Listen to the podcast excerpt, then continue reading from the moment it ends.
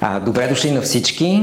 Решихме да направим експеримент и да представим доклада от изследването на ценностите, а не по традиционния начин, в който ние си разказваме, направихме такъв и такъв проект, това са ни резултатите, а, и да бъде еднопосочно, а да се опитваме, понеже това беше изначалният замисъл на доклада, да го мислим като инструмент за а, мобилизация на гражданска енергия, за граждански активизъм.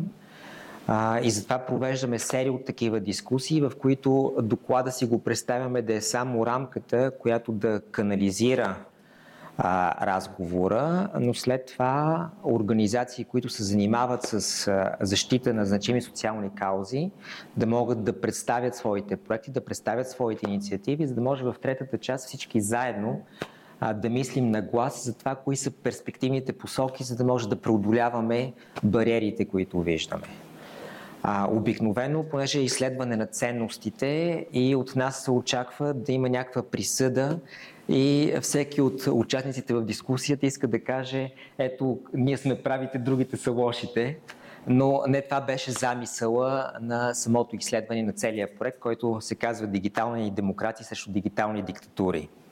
Защо го кръстихме така? Заради разочарованието, че дигиталните платформи вместо да бъдат място, което да демократизира обществения дебат, вместо да бъдат място за свободно споделяне на, на идеи, на позиции, се оказват не само уязвими а, за пропаганда и фалшиви новини, но и основен инструмент за такава пропаганда и такъв тип фалшиви новини.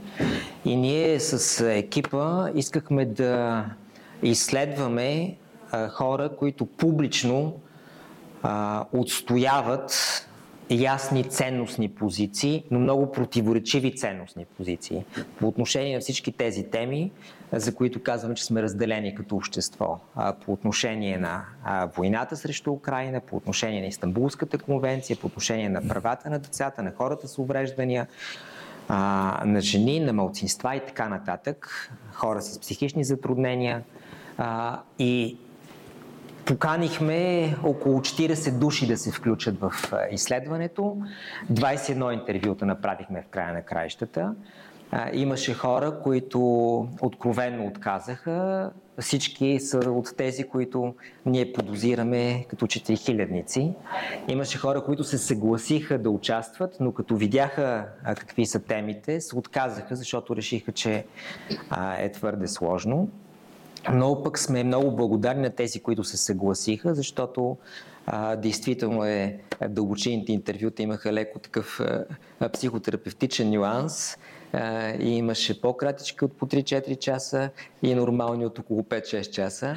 Нали, разбирате, че а, замярата на въпросник, който приближа час, час и нещо, а, така а, влязохме в много тежки теми. А, а, но така или иначе, идеята ни е и тези дълбочени интервюта, и тези фокус групи, а, нали, а, Силвия, която е част от екипа и с автор на доклада ме поправя, че не искаме да говорим за това като ние. Не е тези, които ги изследвахме, а като нещо, което самото изследване ни помага да развием сетивата си, да развием чувствителността си към а, това, което форматира начина ни на мислене към тези условия в социалния свят, които ни карат да мислим през определени категории, през определени опозиции, защото най-лесното беше в един такъв проект да кажем, дай сега да видим спрямо мярата за ляво или за дясно, спрямо учебникарските дефиниции, ние като академични хора, дали тия хора са последователни или не си, така ха-ха-ха, нали ето ги тези не са последователни. Не беше това целта на, на, на нашето изследване. А, ние искахме спрямо собствената мяра на участниците в проучването да видим дали позициите са вътрешно интегрирани, да видим дали има някакви напрежения и да си обясняваме къде са тези напрежения. Като пак казвам, това много обогати е, и възможността за саморефлексия на екипа, който е в състав моя Милост Венелин Стойчев, Силвия Борисова, като основни изследователи Светла Енчева, която пише в Тоест, Захари, който се включи активно в обсъждането на методиката и организацията на изследването, Надя Шабани и Айлин, която е програмен директор в Центъра за нестопанско право. И разбира се, проектът се реализира с партньорство на Асоциацията на европейските журналисти. Без формални неща, дисклеймер, знаете, ще трябва да бъдат казани. А, но да минем съдържателно. Това, което а, за нас е най-важно от това проучване, казвам го само като рамка, за да може да а, дам думата на актуалният панелист Мария Бресничка, с която ще говорим за а, децата и за петицията за хазарта и за ценностите за това как правим публични политики доколко декларираните а, интереси на децата, които ние защитаваме, успяваме да ги защитим и в практическите си решения. Това, което е важното послание според нас, е, че в проучването констатирахме вътрешни противоречия между това, което участниците декларират на макро ниво. Значи, когато ти ги питаш за международна политика, за световния ред, и колкото по-абстрактен е разговора, толкова по-консистентни са и толкова по-лесно намират решения. Ако ги питаш за Вселената, за живота, за макрополитика, за глобални тенденции, те са изключително консистентни. Когато разговорът започне да слиза на средно ниво на политики в България, особено на ниво всекидневие, как тези ценности успяваш да ги реализираш в всекидневния си живот, от позицията, която вземеш, като адвокат, като лекар, като учител, като не знам си какво си, цялото многообразие. И там се получават такива къси съединения и силно противопоставяне. Ние сме ги описали в доклада, някои са комични, а, но ние не искаме да се присмивам, просто защото е, е важно да разберем, че те са част от, от самите нас.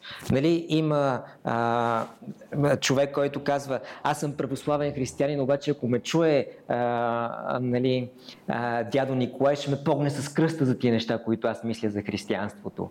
А, нали, има човек, който казва, аз съм си християнин, нали, обаче все пак си вярвам и в прераждането а, нали, демократ, който иска ценз гласуване, а, привърженик на глобализма, нали, който казва, а, те не ни дават да сме на силни позиции, там трябва да затворим нашия пазар за чужденци. И всякакви е такива неща, но те са а, доста добре, добре обосновани. И ние се фокусирахме върху това приплъзване между абстрактните идеологически позиции и всекидневни опити, всички тези противоречия. И в момента, в който в интервюто казваме, че сега, нали, е ли едното или другото, нали, не може хем глобалист, хем да си затваряме пазара, нали, не може хем свободна економика, хем да си направим за друга. Кое от двете? И, и тогава минаваме вече на обяснението за сложната личност. Нали, аз съм 3D човек, аз съм пишещ човек, човек, те нещата ти идват свише. А, нали, ние сме индиго поколение, ние сме когнитивните науки, още не могат да разберат колко сложни сме ние в това, което правим.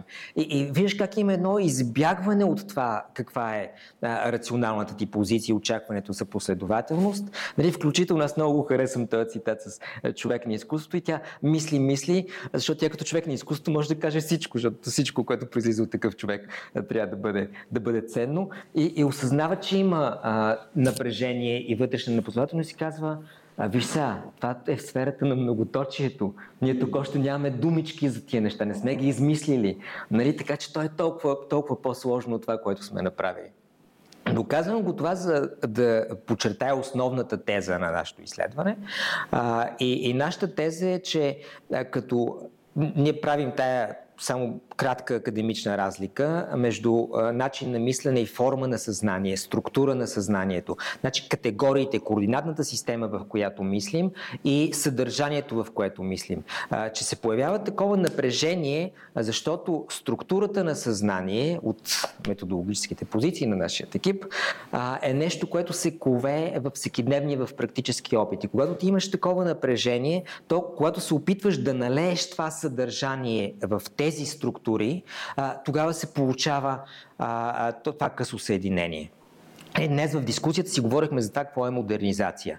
И а, обикновено в България се мисли, че модернизацията, особено ако слушате а, медицински специалисти, ако слушате а, военни, модернизацията е да си купиш а, ново въоръжение, нали, модерна апаратура, а, нови технологии. И това е разбирането за модернизация.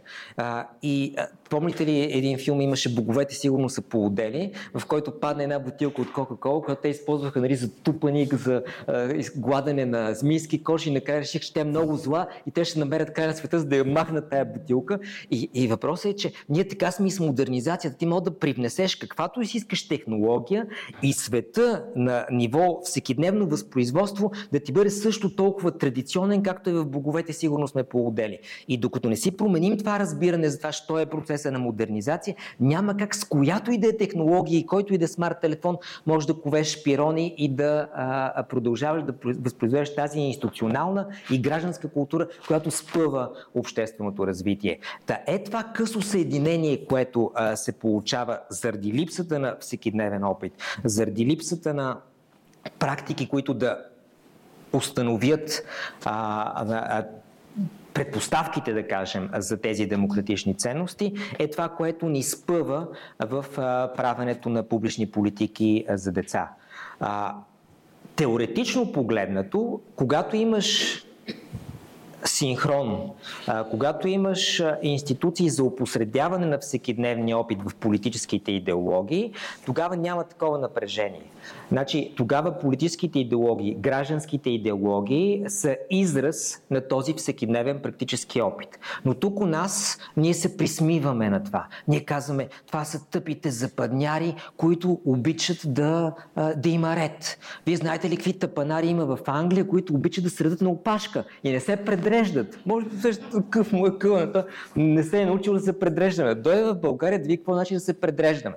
И като ги питаш тук за, за това нарушаваме ли правилата, независимо от това какво са декларирали като ценности. Да, ние с знамената развяваме ги с всичка сила, обаче като питаш, добре, ти даваш ли подкупи? И всички, да, разбира се, как то тук така се правят нещата. Казваме, има ли някакви ограничения? Някакви ограничения нямам. То тук, нали, кое ти е по-ценно? Да си решиш личния проблем, нали, или някаква корумпирана система? Нали, най-меките варианти са, аз подкупи не давам, обаче си ползвам чара и връзките, нали, защото съм хубавици и това е не, не е незаконно все още. Нали, един единствен човек от 70 и кусор души участващи в изследването казва, аз няма да а, наруша правилата и да давам подкупи, защото тя е живяла, а, не знам с колко, в Штатите 20 колко години и тя каза, само заради моето достоинство, знам, че средата е такава, но за да пазя моето достоинство няма да го направя. Та това, което казваме в изследването, че декларираните ни ценности са ценности на вярата. Те не са тия ценности, които са сублимация на всекидневния опит, които конвертират всекидневния опит в начин на мислене на макро ниво, на политическо ниво, на, на идеологическо ниво. На това място обикновено някакви такива хора, които са изкушени в социални науки казват, а вие сте някакви тъпи марксисти казват, че битието определя съзнанието и някакви такива неща а, нали, Крилчев обикновено веднага така реагира и казва, ето, а, вие сте марксисти. А, ние казваме точно обратното. Значи, а, това, което ние се опитваме да кажем, не е а, този примитивен марксизъм а, битието определя съзнанието, нали, само в скоби, заради почитаемите доценти, които присъдват в нашия екип, а, нали, в терминологията на Бъргър и в която ние ползваме цялото това изследване, това, което се опитваме да кажем, че има няколко а, различни понятия за идеология и те са важни, за да можем да преминем и към темата а, за хазарта. Едното разбиране за идеология е този интегритет на идеите. Идеология като идеи, които са вътрешно съгласувани. И в модерния свят, заради многообразието от опит, от практически опит, многообразието от жизнени светове, идеологията, за разлика от предмодерните общества, вече е задача. Вече не е нещо, което става ясно от само себе си. За да имаш интегритет, ти трябва да полагаш усилия и трябва да интегрираш вътрешните си ценности, да гледаш доколко са съвместими, но това не е от само себе си. Ние се отказваме от това. Ние бягаме да го правим заради а, тия напрежения между всекидневен опит и политически идеи и се опитваме да го прехвърлим на някой друг. Ние казваме, авторитетите ще ни кажат, процедурата ще го реши, компютъра ще ни каже, трябва да има някаква математическа формула да каже кое е добро и кое е лошо. Не трябва ние да го мислим. И това е друга задача. И това е темата за обективните ценности. И това е темата за традиционните ценности. Не, ако е традицията, тя ни казва, не го казва. То така се прави от край време, бе. То, щом се прави, значи работи и си измисляме, че има някаква традиция, за да не поеме отговорността за това първо разбиране за идеология като а, вътрешен интегритет, ценностен интегритет. Второто разбиране за идеология по Карл Майнхайм е а, разбирането за а, идеология като частично съзнание. Значи ти, вземайки някаква позиция в обществото, дали си позицията може да го мислим през класи, може да го мислим през гражданска позиция, може да го мислим през а, а, каквото си искате като страти в различните а, социологически парадигми, но ти имаш тази частична гледна точка на твоята група, която защитаваш. Частичната гледна точка на пивоварите, на работниците, на работодателите, на хората на изкуството. Нали, тази частичност ти защитаваш, тя е интегрирана спрямо твоята частичност, но тя не ти дава възможност да прескачаш от гледна точка в гледна точка и да мислиш за това какви са основанията на другата страна. Ние казваме, ето това са основанията на тия, които защитаваме децата, това е частичната ни гледна точка и в нея сме прави, но не си даваме сметка или е трудно да поставим в обувките на тези, които променят законодателството, на тези, които защитават хазарта, на тези, които правят бизнес, защото там логиката е друга. Те пак са рационални, но е друг тип рационалност. Не, това е мисленето за частичност. И третото разбиране за идеология, което е отене в доклада, макар че не е експлицирано, е тази идеология, която има компенсаторни механизми. А, нали, в литературата се нарича робинзониади. Това е съзнанието, което живеейки в някакъв социален свят, искаш да компенсираш знаете, да речем, всички хора, които работят в медиите, искат да гледат овце на село, защото е толкова интензивно и толкова много вървиш и се променя нещата и си през 20 теми скачаш в един и същи момент. Затова, нали, това частично съзнанието и си о, колко ще е готино да хода на село да гледам овце, нали? Е, но то е фантазъм, ти не можеш да го реализираш. А, нали, такива фантазми са, затова са робинзониади. А, ти виждаш спасението в самотен остров, което ще бъде просто. Няма да имаш опосредя, няма да имаш институции, няма да имаш СЕЗО, ти надлага някакви нови стандарти. Нали, ти си живееш в всекидневното общуване с хората. Ако тези частични идеологии в този трети смисъл бъдат реализирани на практика, ти виждаш, че то не работи. Нали, няма как да бъде. Нали, затова е фалшиво в някакъв смисъл, но има нужда и обикновено това е ролята на изкуството, първата ни тема беше за изкуството, ти успяваш да компенсираш и то ти е като част от чилаута. Нали, това съвременно разбиране за катарзис. Нали, древното разбиране за катарзис е пречистването, в което ти се очистваш от някакви мисли. Тук през преживяването се очистваш. Нали, Никос Казанцакис му вика, нали, като нещо ти се прави много череши, преяжда с череши като животно, нали, повръщаш и после разбираш, че не ти е това смисъл на живота има и някакви други неща, които да мога да направиш. Ето тук това в изкуството е този а, начин за, за компенсиране на, на, на идеологическо съзнание. Но това, което е важно за целите на нашата дискусия, е, че нашите идеологии, първо нямаме сетива на всекидневно ниво за тези три различни неща, но те са външни, те са привнесени. Те не са изградени на базата на конвертиране на нашия всекидневен опит в абстрактни понятия. И понеже са външни, те са войни на вярата. Те са вяра в автори, в ценности. А, и когато става въпрос за вяра, нали, те са светове, които са самодостатъчни, ние стабилизираме тези светове през балоните си, а не през практическия си опит. И ако има противоречие с практическия си опит, ние сме по-склонни да го отграничим нали, като класическите а, примери за нацистите, които нали, през деня трепат евреи и вечерта се прибират в къщи като любящи съпрузи а, нали, и са най-грижовните и най-милите. Нали, съзнанието ни просто слага тая граница или казваме, това е много точието, ние с корема си взимаме решението. Интуицията, свише, аз съм писател, нали, затова си вадя идентичността от гардероба, обличам си я и обикалям цял ден в това, което си направил. Какъв е проблема с това, че са е, войни на вярата? Когато е война на вярата, вярата, от една страна нямаме а, културата за коректив на реалността. А, и това го преживяваме като проблеми на, на характера си или проблеми на реалността. И ние казваме, толкова е тъпо в България да живееш, братче. Ти се опитваш, бачкаш и света върви по някаква друга логика и не се случва това, което искаш, е, искаш да направиш. И света е виновен, той е отговорен, защото ни вярата няма как да бъде. То е сакрално, то е консистентно, то е е ясно, то е картинка в това, което си направил. Стабилизираме го през общуването в нашия блом, в нашите други, нали, в този смисъл то е сектанско, независимо дали става въпрос за религия, но политическите ценности се превръщат в религиозни ценности. И когато е война на вярата, като всяка война на вярата, ти не можеш да го убежда, убеждаваш. Не можеш с рационални аргументи да кажеш, абе, гледайте сега, нали, вашия християнски бог, ако знаете, нали, мюсюлманите сме много по-нова религия, много по-съвременна. Нали? Не въжат тези аргументи. Ти с другия нямаш а, вече основа за говорене. Нали? Затова ние ги блокираме в Фейсбук, хейтим ги по всякакъв начин и така нататък, защото няма място за, за говорене. А, но къде изливаме фрустрацията си от а, този скъсан диалог? Не, това е да мислим проекцията си, силови след малко се включва, тя е добра по тази тема, аз съм само отгоре-отгоре, но а, изливаме върху децата. А, защото когато не можем да убеждаваме останалите, ние смятаме, че това е проблем с възпитанието. И аз съм правил преди това изследвания а, и хората, които се опитват да възпитават, със Силови имахме едно голямо проучване, което е за европейските образователни политики. Не знаете, че няма такова нещо европейски образователни политики, но като виж това изследване за европейските образователни политики и ти виждаш как през цялото време от 70-те години до 2000-те години те се смъкват все по-надолу и по-надолу. Защото целта на европейските образователни политики е да развиват инициативност, предприемчивост, творчество.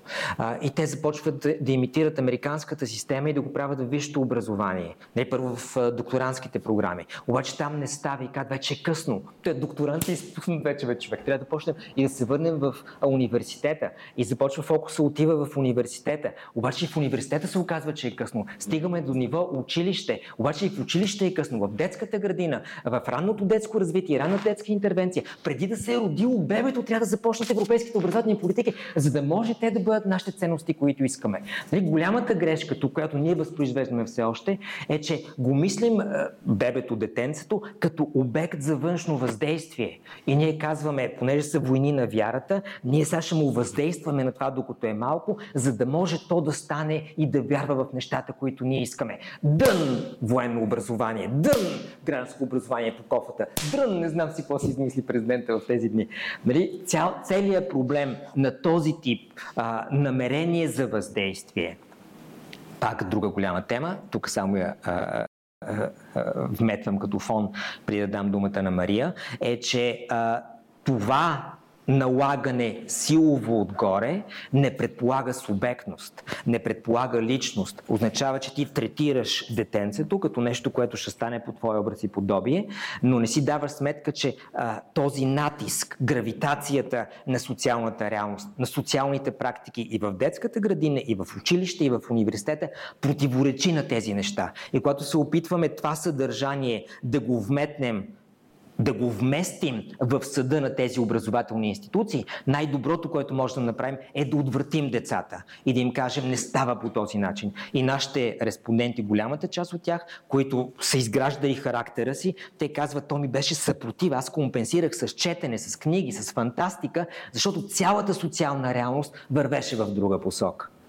Та, посланието ни е, давам думата на Мария, че за да работим за конвертиране на нашите граждански интереси в публични политики, трябва да работим за средата, за този ценностен фундамент, който да позволи да овластява и децата, и гражданите, за да може да имаме, както се казва нашия доклад, демокрация не само в бирата, от бирата да се влее в обществото, защото като питаме нашите респонденти има ли демокрация, те казват не, тук е мутрокрация, демократура, фасадна демокрация и така нататък и така нататък.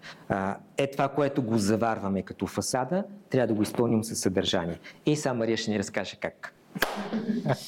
Това беше много голяма заявка. Как? Добре. Благодаря ти, Вени. А, за мен беше много интересно, когато си мислех какво всъщност да ви разкажа за кампанията за хазарта, защото всъщност хората тук в тази зала са много наясно с това, което ние от Национална мрежа за децата и Асоциация родители направихме. Ам, може би съвсем накратко, а, откъде започна всичко? То не започна този ноември. То започна много преди това, по-скоро спорадично, по реакция по отделни случаи. А, спомняте си всички, когато а, целокупно нацията търкаше талончета. А, имахме реакции по различни случаи, включително, ако си спомняте, билета шоколада само го миришем с гимнастичките и така нататък. Да, да. Но всъщност това, което а, много ни ядоса, беше световното. А, спомняте си по време на световното имахме, а, ще използвам думата лавина, защото е по-учтива, mm. от хазартни реклами. Тогава седнахме с а, Ева, която виждате ето там, а, и в, с а, нашия екип и си помислихме, добре, какво можем да направим за това? Какво се случва всъщност в България днес?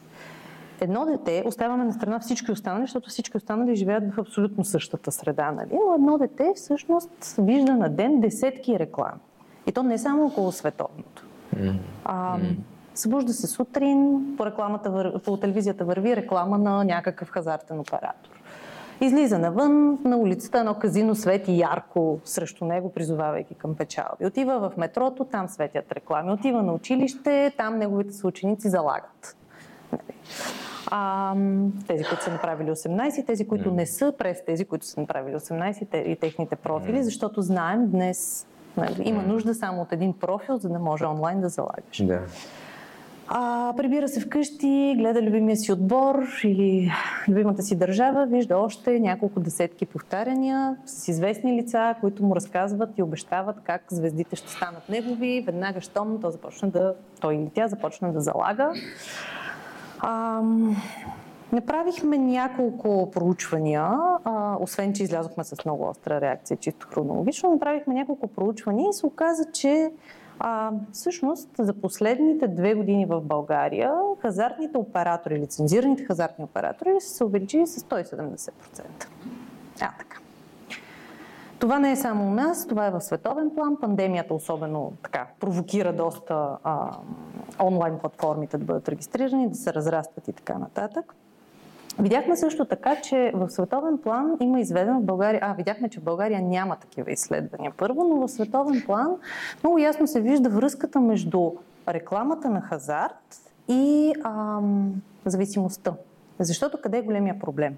Големия проблем е, че хазарта, освен че очевидно а, казиното винаги работи в полза на себе си, а не на този, който залага, хазарта води до а, така наречената хазартна зависимост, която е в няколко различни а, степени, която хазартна зависимост официално преди 30 години, ако не ме лъжа паметта, е обявена за болестно състояние от МКБ.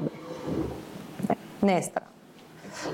С други думи, ние се озоваваме в една ситуация, в която десетки пъти на ден практически всички деца в България биват а, призовавани към действия, макар че хазартните оператори твърдят, че децата не са тяхна публика, но не вижда, никой от нас мисля, че не вижда как децата не са тяхна публика, при положение, че рекламите стигат директно до тях, а, към извършване на действия, които реално повишават съществено риска от това те да се разболеят. Първо да се разболеят и второ, за съжаление, да не могат да намерят помощ. Защото в момента единствения начин всъщност ти да бъдеш предпазен от хазарта е да се саморегистрираш на а, линията за зависими от хазарт, а, така че да не те пускат в, съответно в казината или в платформата. До тук добре. А, така. Беше зле, какво ще ще? Представяте ли си какво ще ще да е? Излязохме с а, това писмо, с което призовахме всички отговорни институции да си свършат работата. Каква е тази работа? Тази работа всъщност се състои в, една, в едно законово положение, член 10 от закона на хазарта, в което алинея първа забранява рекламата за хазарт. Да, всичко това се случва в държавата, в която рекламата за хазарт е забранена. А алинея втора, тук ще цитирам Ева, я разрешава. До тук добре. Става се по-интересно. След като излязохме с това писмо, имаше много интересни реакции. Първо, имаше интерес от страна на а, медиите, които не са телевизии. А, ако не ме лъжа паметта, една единствена телевизия имаше интерес към темата. А, да, и няколко пъти всъщност се включвахме в альтернативата по темата. А, въпросите, извинявай, във въпросите. За сметка на това радията обърнаха внимание. Какво провокира това? Това провокира от една страна интерес на държавните институции. Имаше дискусия в СЕМ, имаше дискусия в комисията, парламентарната комисия за децата, младеща и спорта. Първия единствен път, в която децата, младеща и спорта може би удачно са на едно място в парламентарна комисия по въпроса за хазарта. А, но другото, което ни се стори, че е много важно, е всъщност многото разговори и сигнали, които започнахме да получаваме. Истории на хора, които по някакъв начин са засегнати от хазартна зависимост, от това, че а, рекламите на хазарт са навсякъде, от такива, които са понесли тежки щети нали, във връзка с зависимост, до такива, които просто не са съгласни децата им и те самите да живеят в този свят, в който на всяка една крачка залагането е обявено като начинът ти да си успешен. А, стартирахме петицията. Петицията към момента има към а, малко над 7100 подписа. Продължава да е отворена. И с тази петиция всъщност искахме да повдигнем въпроса, но и да дадем решение за това, че има четири неща, които държавните институции могат да предприемат, така че ние вече да не сме в тази ситуация на забрана на хазарт, в която всяка втора реклама е реклама на хазарт. А, тези четири неща бяха забрана на рекламата за хазарт тогава, когато деца могат да я видят и тя да бъде стигната, да, тя да стигне до тях да се променят, т.е. да се въведат подробни изисквания за начина по който са обозначени обектите, в които се играе хазарт. Нали, огромните светещи надписи, mm. служете името на хазартния оператор, сигурна съм, че можете да направите това на улицата. Нали, всъщност не бива да се там. А, да се повиши възрастта, в която да може да се играе хазарт, да се залага на 21 години, така че да може гимназията, училището да спре да е едно от местата, на които ние всъщност mm. така, децата много често играят хазарт. А, и да се въведат предупреждения за риска от зависимост, така както те са въведени по отношение на цигарите и алкохол. Mm. А, направихме още едно изследване за това как са поступили другите страни. Видяхме, че, например, Италия много ясно е проследила зависимостта между рекламата на хазарт и нарастването на хазартно зависимите и е забранила рекламата на хазарт през 2018. Има още няколко страни, които са въвели такива забрани, има страни, които са въвели частични забрани, но като цяло това, което държавите се опитват да направят е ам, да ограничат и всъщност да поставят интереса на детето пред интереса на бизнеса. Много си мислех сега, докато а, слушах Вени да представя изследването, то наистина е много интересно, а, за това, кои са противопоставящите се групи в кампанията за хазарт. Защото това, което ние видяхме към момента, а, е, че единствените, единствената опозиция на забраната на рекламата за хазарт, това е бизнеса, който управлява хазартни платформи при това не целият бизнес. Едни от поддръжниците на нашата инициатива са Асоциация на хазартни оператори. Другите, които така доста гласно изразиха позиция, а, че реклам, забраната на рекламата на хазарт би попречила на тяхната дейност, са една малка част от а, спортните клубове. Нарочно казвам малка, защото сред поддръжниците на кампанията има и спортни клубове а, които казаха, ами всъщност ако се забрани рекламата на хазарт, ние трябва да затворим две трети от спортните, от футболните клубове.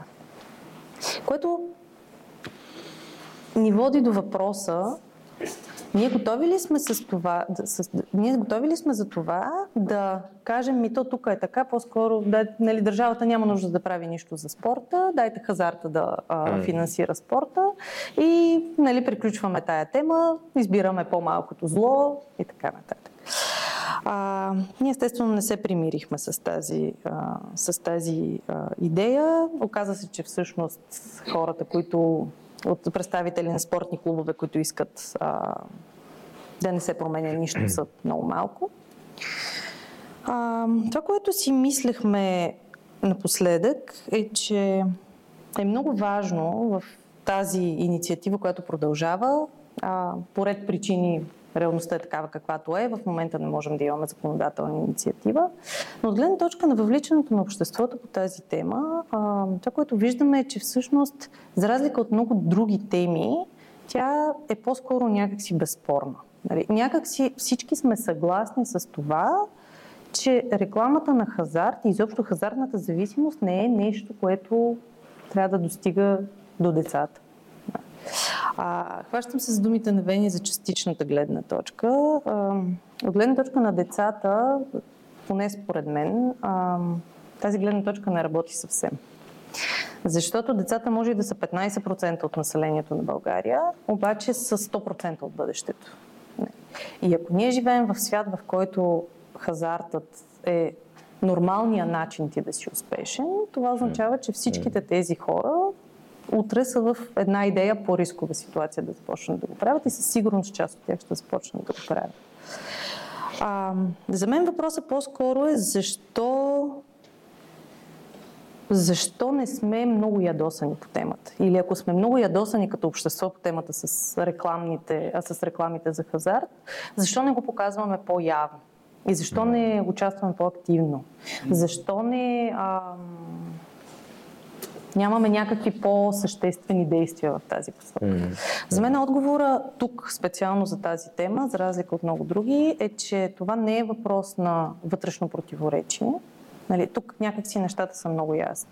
Нали, рекламата на хазарт служи за, ам, в полза на един конкретен бизнес, който бизнес много често а, води до човешко страдание. Да, той е бизнес, да, има си неговото място, но именно за това този бизнес е регулиран и трябва да бъде още по-добре регулиран. А, и тук нямаме противопоставяне на ценности и мнения. Аз не виждам и не съм срещала реално погледнато формулирана ценност, която да защитава хазарта като бизнес и неговите интереси, освен тази изразена от платформите на хазартните оператори, тези няколко спортни клуба, които се финансират от тях. Може би бъркам. А, последното изречение, което ще кажа, защото тук в тази зала има много хора, които а, е важно да се чуят, е, че за мен отговора на това защо не сме много ядосани по темата не е, че не сме много ядосани. Ядосани сме и искаме нещата да се променят.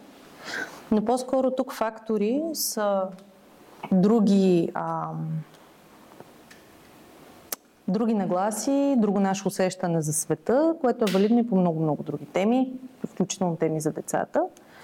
Първо това е недоверието, че някой може да направи нещо и че някой може да промени нещо. И че ако направим нещо, може да стане по-зле.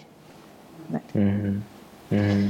А, и това не касае, далеч не касае само темата за хазарт. Това касае много други теми, от много бутикови теми, като детското правосъдие, нали, mm-hmm. до много обществено разпознаваеми теми, а, като детската болница, която обсъждахте преди малко. Mm-hmm. А, другото, другата основна причина, поне за мен, по която а, хората биха могли да бъдат по-активни и може би нали, трябва да отворим пространство за това, а, е тази, този страх от несигурността. Тоест, ако разръчкаме нещо, че нещо може да се промени и да стане по-зле. Нали? Това е много специфично за България. Има редици изследвания по темата, включително културни. Няма да споменавам Ховстед изрично. А, ние нямаме, добра, нямаме висока толерантност към несигурността като държава. И това ни кара понякога да сме много пасивни. Най-интересното обаче е, че а, тази, този отказ от участие касае много често, особено когато става дума за политически кампании, касае много често младите хора. И това не е защото младите хора са незаинтересовани, не е защото младите хора не, не искат да участват, не е защото младите хора нямат какво да кажат. Децата и младите хора всъщност държат да отбележа. А, това е много ясно видимо в данните, че огромния процент, 90% от децата и младите хора всъщност не се разпознават по никакъв начин в посланията на нито една политическа партия и в посланията на нито една държавна институция. Mm. Те не им mm. говорят. Mm. Mm. И нашата работа като граждански организации, а, като Национална мрежа за децата, като всички тези организации, които работим по темата, е да направим този мост, за да е ясно как когато ние направим нещо заедно, като а, деца и млади хора, като гражданско общество, като обединение, всъщност до какво води това като реална промяна. Mm-hmm. И че а, тази промяна можем да я случим, ако спрем да се примиряваме с твърдението ми, то тук е така и, и просто имаме друг стандарт, който се премерва към него. Така че от темата за хазарта към темата за това защо участваме изобщо. Ам, може би наистина това е най-съществената ни роля като граждански организации. Да говорим не на хората, това е истина, която нали, някакси е очевадна, а да говорим с хората и това е особено валидно по отношение на децата. Децата практически никога не са субект. Децата са обект. Децата са обект на политики. Децата, винаги говорим за децата, наклона черта за дечицата. Милинките. Така. А, децата са обекти на медиите. Има едно разкошно изследване на УНИЦЕФ от 2020, в което е много ясно видимо, че 99% от случаите, в които децата са в медиите, те са обект на нещо. Нали, обикновено това са коментиране на образователни политики или коментиране на някакви инциденти с деца. Точка. Нали, децата нямат глас. А, така че независимо дали става дума за хазарт или за която и да е друга тема, свързана с тия 15% от населението, които са 100% от нашето бъдеще, нашата работа е да направим така, че те да вярват, че могат и да имат пространството и да имат обратната връзка за това, че са чути. Само като малък преход, mm. преди 10 години вече а, с Силвия правихме друго изследване за това как присъстват а, дечицата, миленките в букварите в България. А, и от изследването стана ясно, че ние изследвахме и текстовете, но и картинките а, че всъщност момиченцата винаги са обект на въздействие, mm. почвайки от мама ми е мими и така нататък. Някой реши момиченцето, някой се грижи за него, някой му чете, някакви такива работи. Момченцата са тези, които са активни. Те ритат топка, те тичат и прочие. А, и тогава написахме отвратителен, гаден, зловещ доклад с много гадни картинки. Направихме няколко скандала, но всички тези неща изчезнаха. Нали? Изчезнаха от букварите, мутрите с часовниците, които си подават ръцете. Нали, изчезнаха всички тези, които... Нали, любимата ми картинка е една огромна такава зелена дъска, която заема три четвърти от а, картинката. Едно мъничко момиченце се дига на пръсти и се опитва да стигне до там, нали, което е целият смисъл на образованието и на тази а, вторична обектност на социализацията. А, но аз искам да разсъждаваме за това дали това, че децата са обект на въздействие, по някакъв начин а, е свързано и с мисленето ни. Ако те са обект на въздействие, кой е говорителен на децата, кой прави застъпничество за децата и дали това са автентичните гласове. Има ли разлика между начина по който мислим а, хазарта и, и по който мислим алкохола, а, или мислим тютюнопушенето, или а, мислим включително оръжията, защото знаете, че в американски контекст там темата за оръжията а, е огромна. Да, и, и знаете, че е, там заради това лоби, а, аз съм ходил в едно, което е колкото от нашото НДК, а, нали, това е оръжен магазин и има пистолетчета за момиченца и момченца, които са розовки и синички. И ти на 3-4 години ги социализираш в това, че можеш да си купиш, а, нали, разбира се, родителите, но ти имаш огнестрелно оръжие на 3-4 години, което нали, е сякаш играчка и върви тая социализация. Та, доколко правим тези разлики и доколко е въпрос на ситуативни кризи. Дали просто mm. в момента сме в ситуация на а, недоверие, че бихме могли да се преборим за нещо заради актуалната политическа криза. Защото според мен е важно да разграничим тези неща, за да видим какво е перспективно за действие. Имате думата, ние млъкваме. Благодаря. Дали цената асоциация родители супер интересно всичко това и изследването също много, много така интересно, това е много ясно.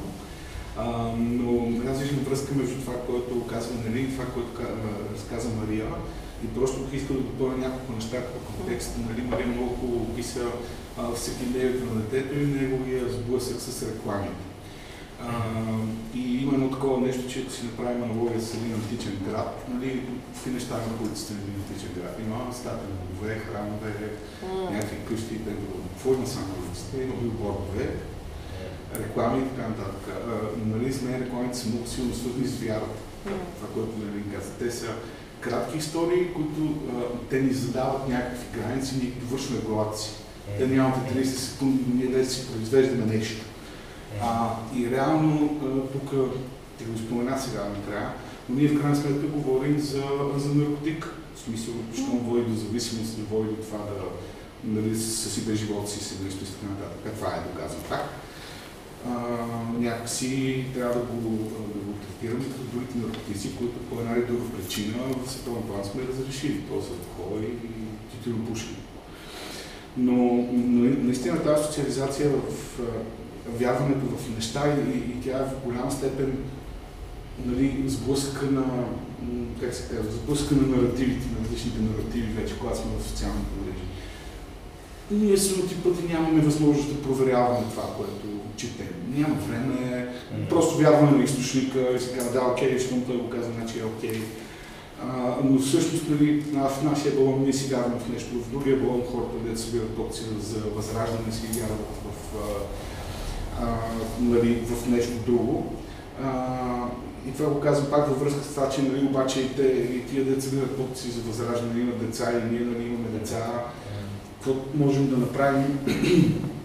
А, какво можем да направим съответно за тези деца, за да могат те да си дадат сметка, прекарат през главата си тази идея за зависимостта. И ако мога да допълня Мария с това, това е малко силна хипотеза, може би някаква степен спекула, но хазартните реклами ни водят към едно нещо. Те ни че ние ставаме богати много бързо. А пък а, а, в социализацията в България е свързана с това да ни се обяснява, че сме най-бедната държава в Европейския съюз. Нали, ако говорим, да кажем, с съдържатели, това там непрекъснато се набира на хората в главите и те, така се каже, се подинават непрекъснато. И децата виждат някакъв шанс, изтърпвам английското, или, примерно, понеже аз съм на 15 игра в футбол и тренирам, добре разбирам футбол, що да ме заложа на кой си за четвърт финала на световно. Като мога да преценя това, защото да ме спечеля. Така че Money също е го виждам в тази причина да захождат децата по това. Да. Толкова от мен сега.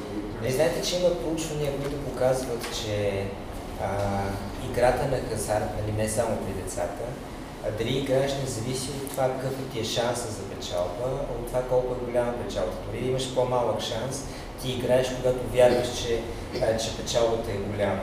А, нали, в този халтов свят, в който живеем, Мария, защо не сме ядосани, нали, от позицията на нашето изследване е заради халтавостта на света. Нали, знаете ли главите за това, ето игра в хазарт?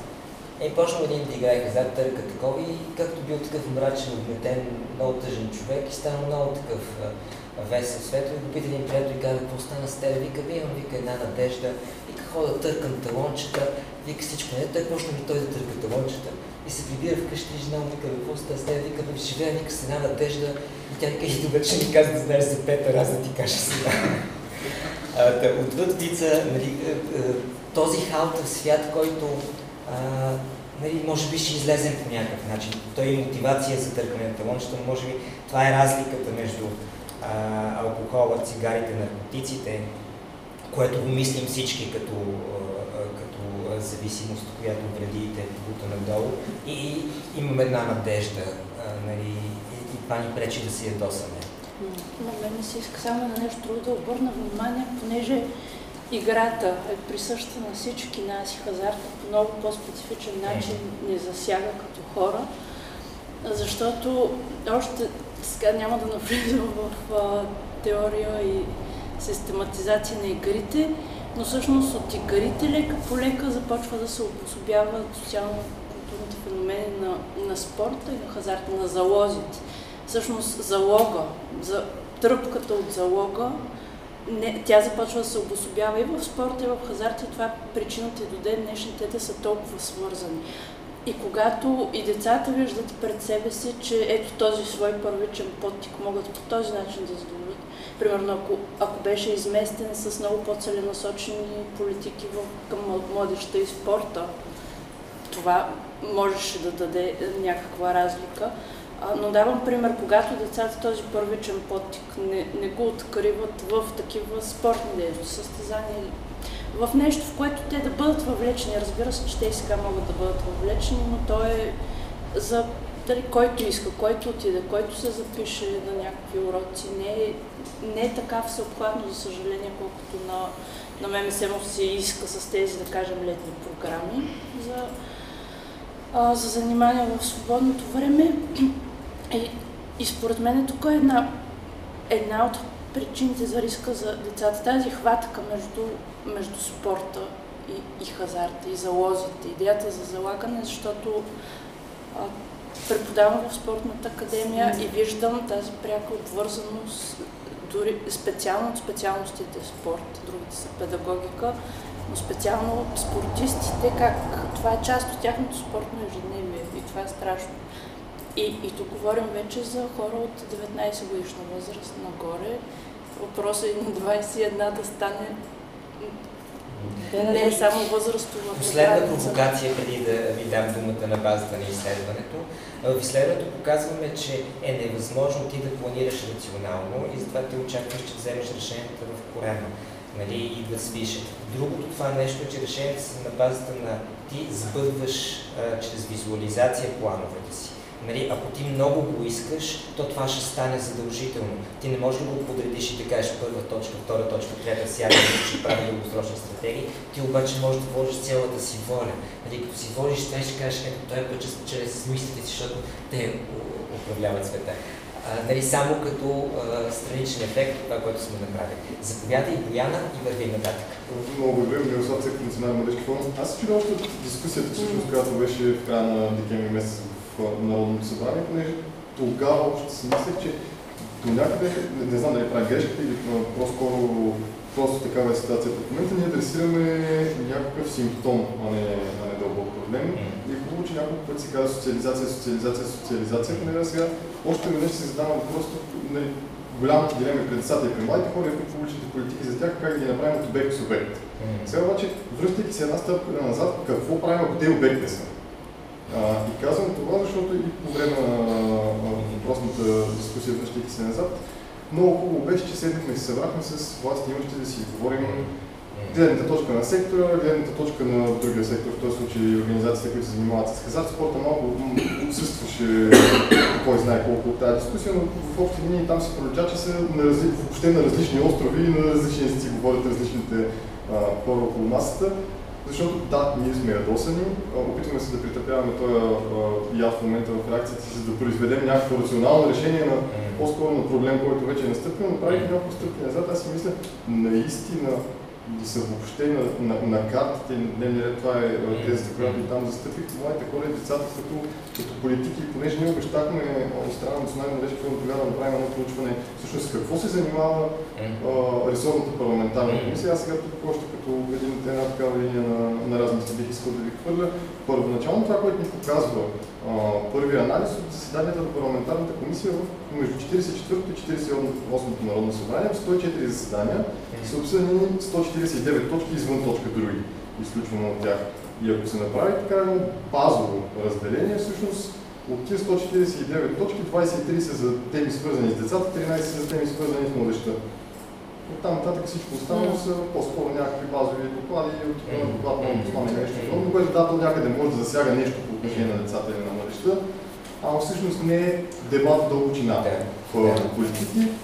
Два пъти повече са темите, които са свързани с, с спорта а, и така нататък. Сега те първо предстои да видим питания към министри а, и прочее, тъй като първия преглед на питанията за 44-то Народно събрание показва, че през парламентарен контрол 73 въпроса, които са отправени към министра ресорния на младеща и спорта. Един засяга младежки политики, останалите 72 са обща политика, спорт.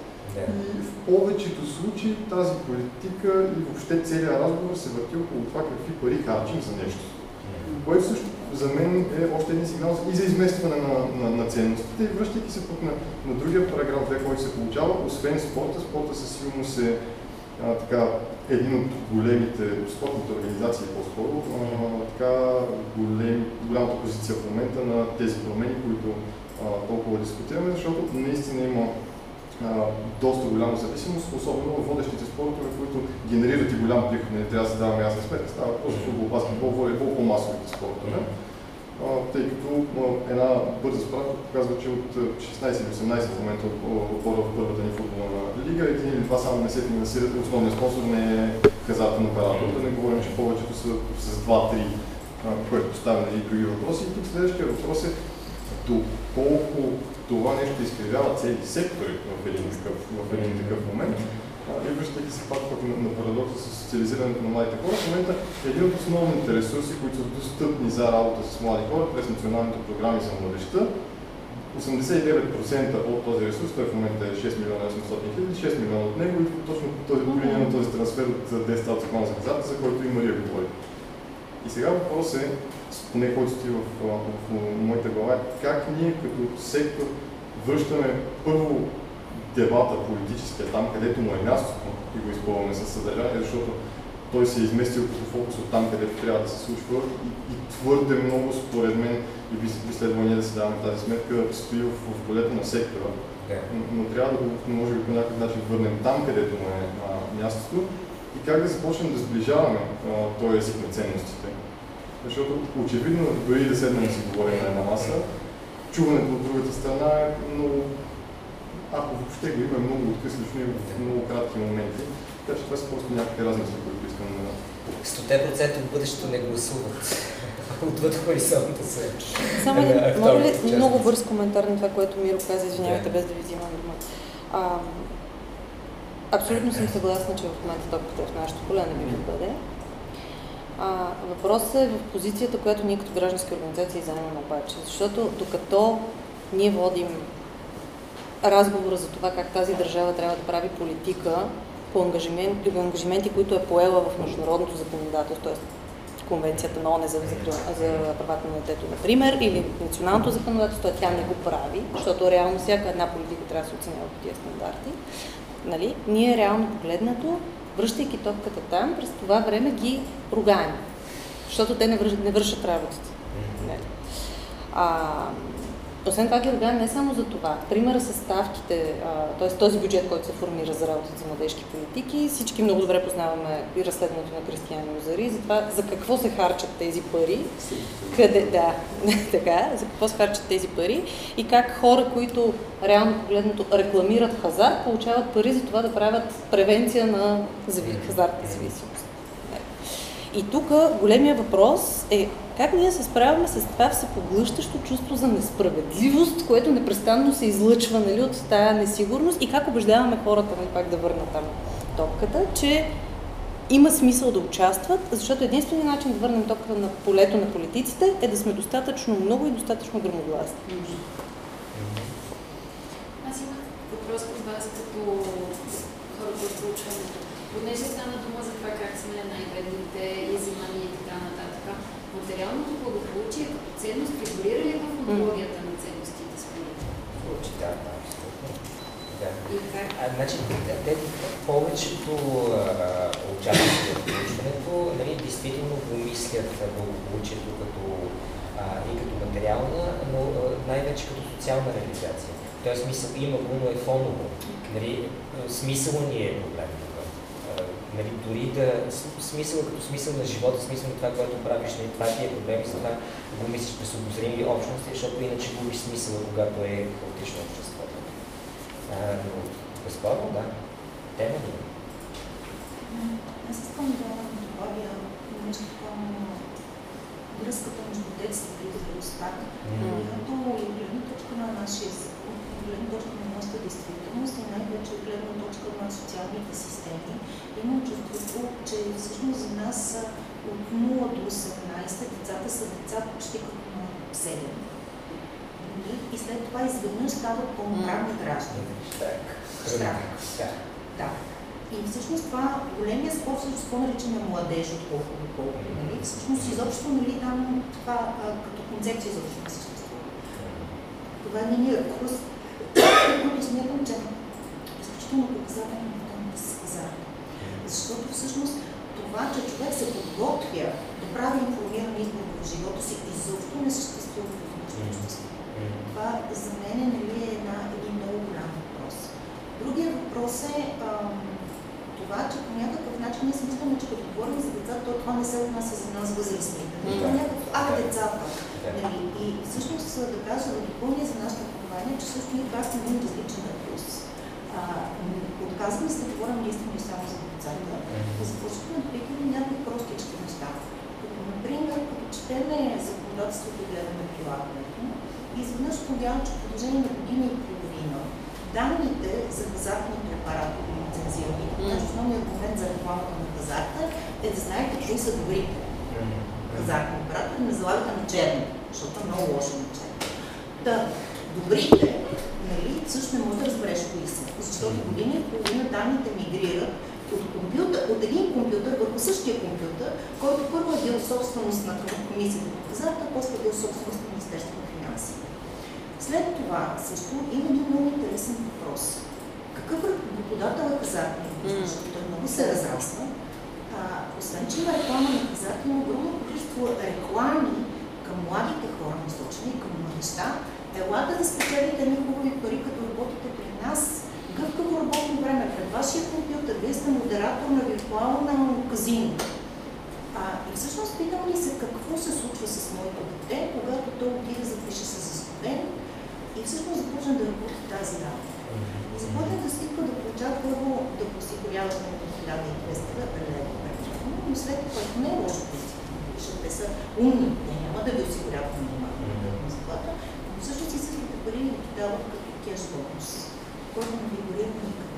И всъщност вие, когато започнете да работите за наказателен оператор, вие ставате зависими от този работодател. Той предопределя бъдещето по същия начин, когато сте просто зависими от хазарта. И всъщност това е едно страшно възпроизвеждане на този ефект на зависимост,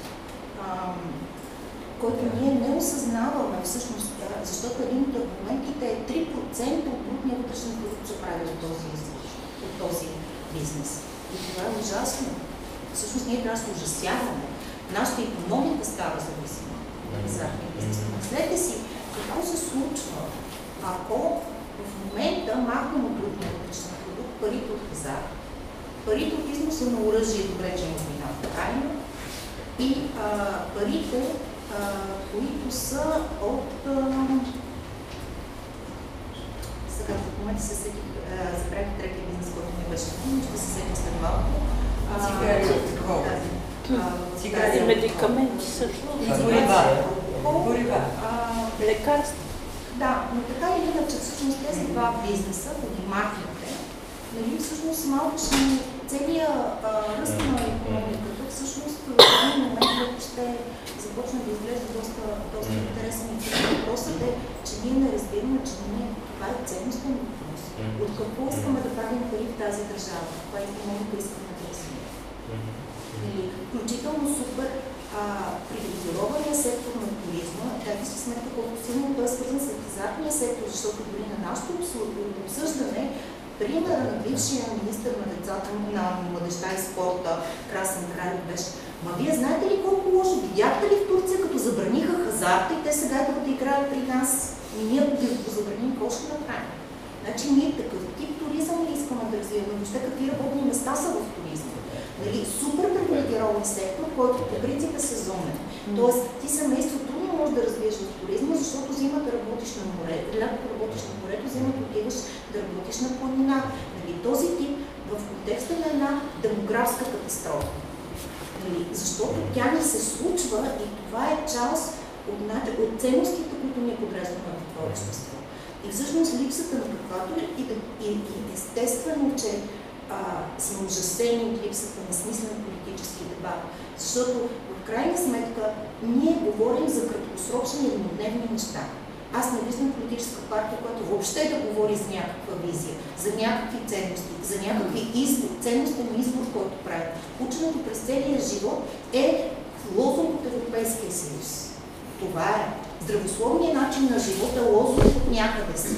Нали, това, не е, това не е нещото, което ние живеем и нещо, в което ние вярваме. Така че бих казала, че всъщност нали, ние живеем, според мен, в едно дълбоко инфантилизирано общество. И всъщност ние просто всички се държим като деца. И в част от това е точно тази вяра. Нали, защото всъщност нали, ние толкова сме привързани в детето в себе си, като, като възрастни в общи.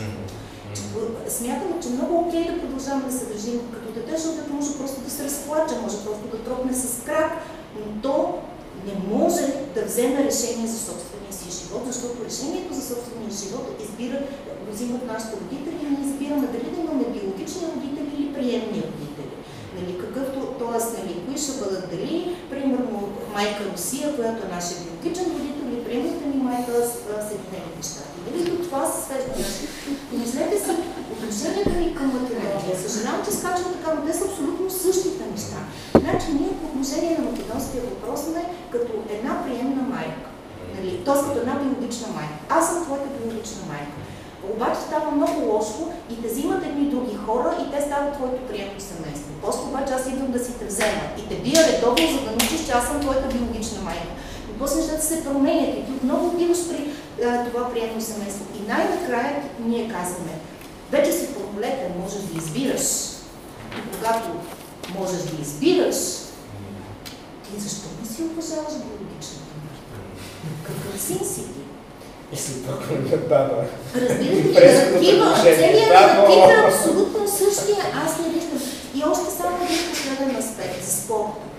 Значи, ние много искаме, част от нашата кампания всъщност е кампания за това, че не желаем в държава, която има тежък демографски проблем, да има комисии за децата, младеща и спорта и демографията да някъде на майната си. Съжалявам, но за мен е всъщност нали, ако обичат да го сложат към здравната комисия и ако не се развичка цялата тази история с спорта, извиняйте, аз съм доста възрастна и помня прехода.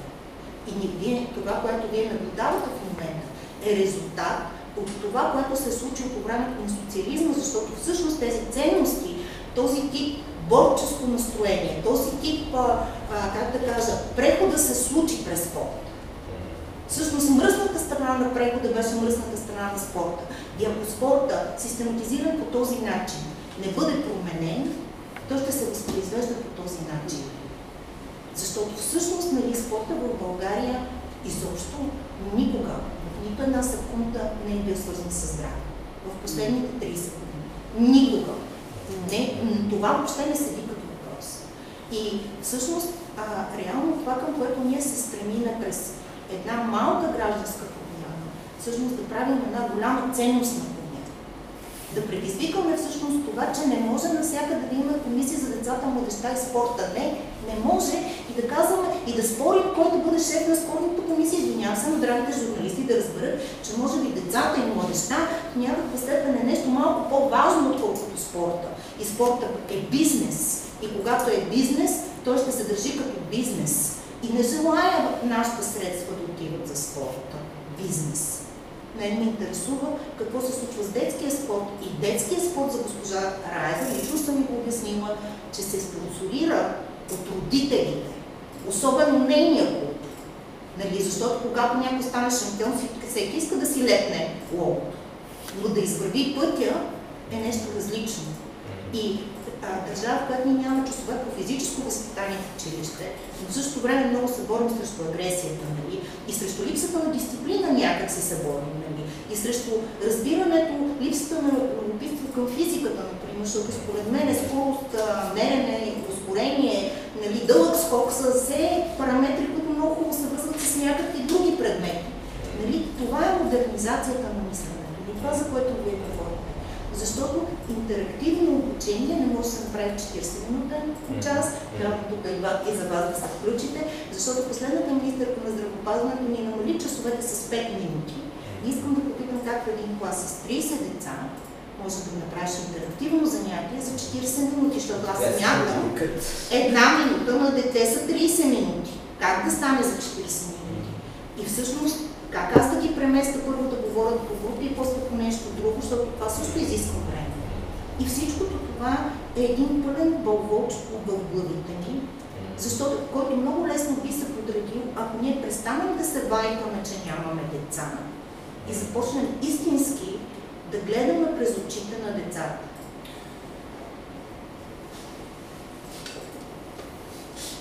Да, да.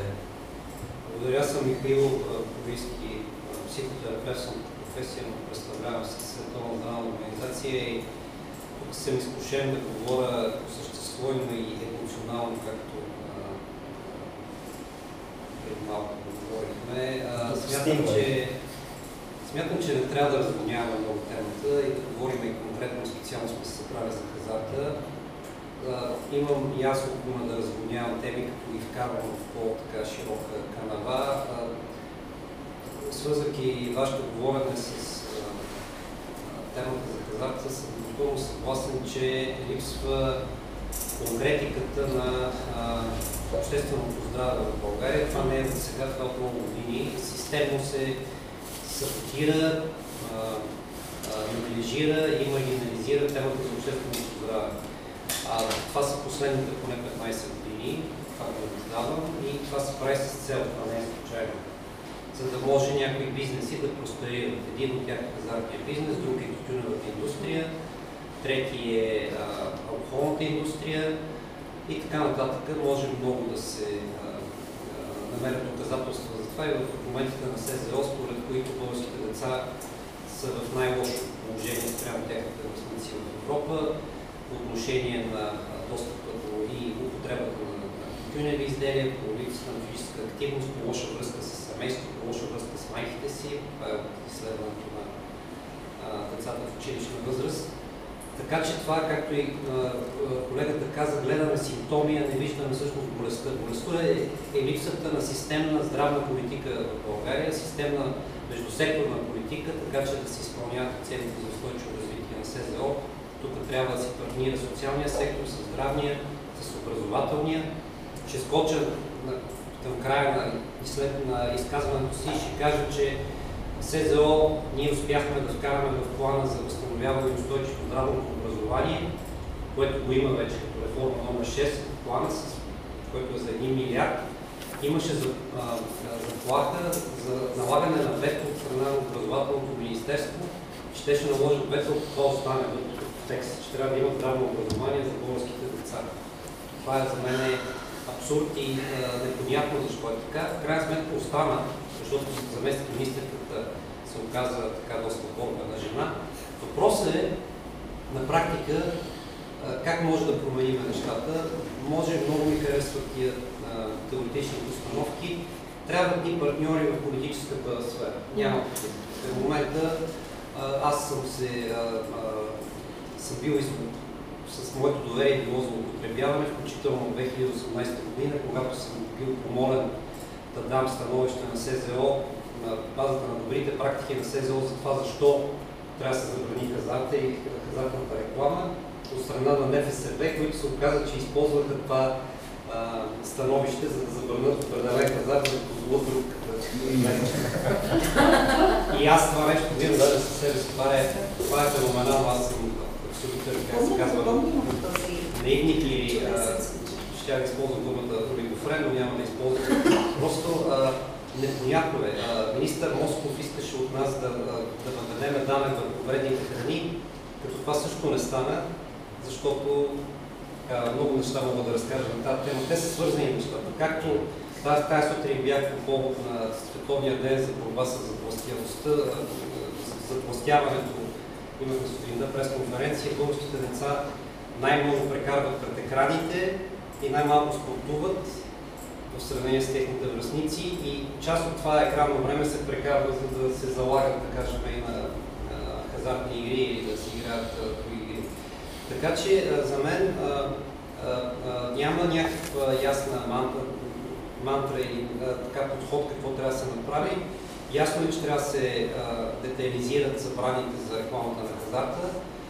Но ми е ясно, че трябва за това да има политическа воля. А такава като няма, ние ако ще да ходим на ръце и да, и да направим Харвард, Лансет изследване най-доброто квалитативно, квантитивно, няма нищо да, да, да помогнем. Ние с нашите доказателства на СЗО не успяваме и не сме успявали често да убедим властимащите да направят определени стъпки. Сега за мен шанса беше, че ще има здравно образование, за да може децата от първи клас да разбират защо е важно да не, да не вярват на а, мантри или послания, като това забогатеят бързо, или да а, играят а, хазарт, или да пушат и така нататък, по един топъл начин. Това започва да изтънява, защото не виждам а, конкретните стъпки. Има някаква междуведомствена работна група между министерства, която в момента не знам какво прави, не е искала от нас.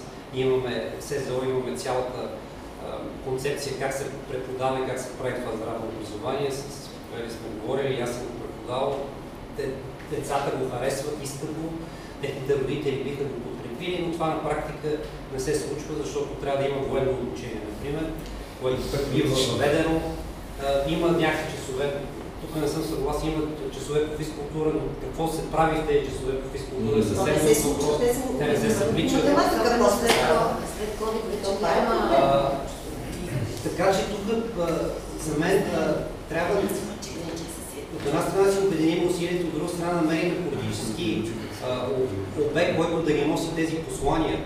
Аз се надявам да има правителство стабилно, с което да може да се работи, защото тези служебни кабинети наистина само мимикрират защита на обществени интереси. Това много добре се използва от тези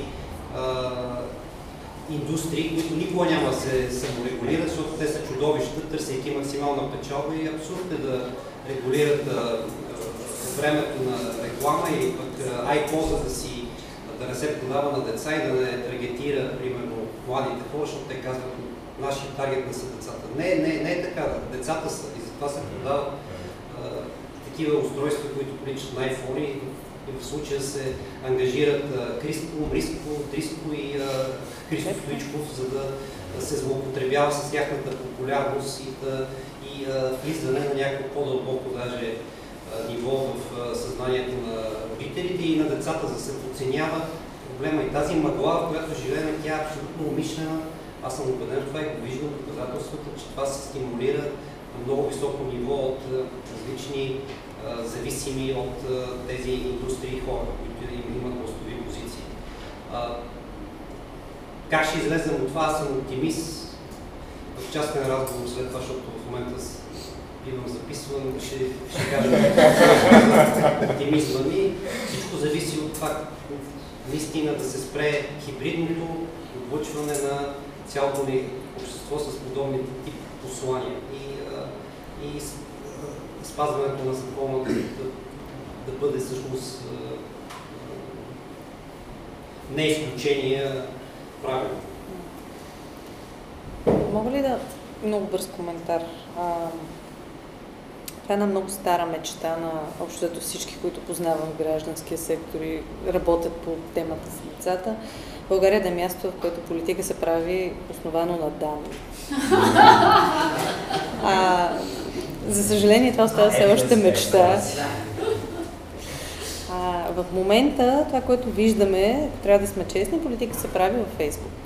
А, често пъти. Сега, това има и добри и лоши страни. Това не е, защото политиците са много лоши и се опитват да правят полити...